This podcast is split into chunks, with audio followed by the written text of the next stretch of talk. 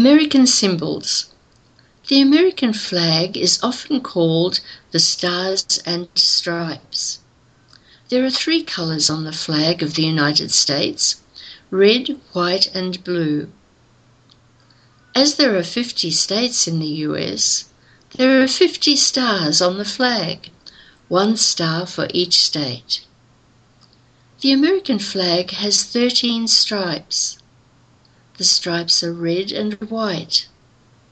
The flag has seven red stripes and six blue stripes. There is one stripe for each of the first 13 colonies of the United States.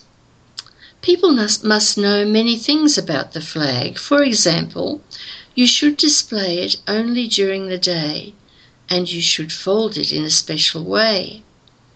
In some schools, there is a flag in each classroom, and children stand in front of the flag every morning. You can see the American flag in shops and offices, in the streets and squares, in small towns and in big cities. You can see pictures of the American flag in newspapers and magazines. Americans are proud of their flag and display it in many places.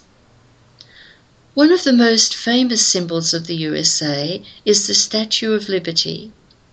France gave the statue to America in 1884 as a symbol of friendship. The statue is in New York on Liberty Island.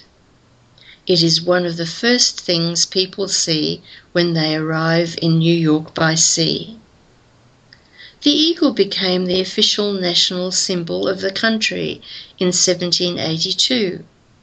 It has an olive branch, a symbol of peace, and arrows, symbols of strength. You can see the eagle on the back of a dollar bill. The United States of America has an official song too. It is called the Star Spangled Banner. But every state in the US has its own flag, its own symbol, and its own song as well.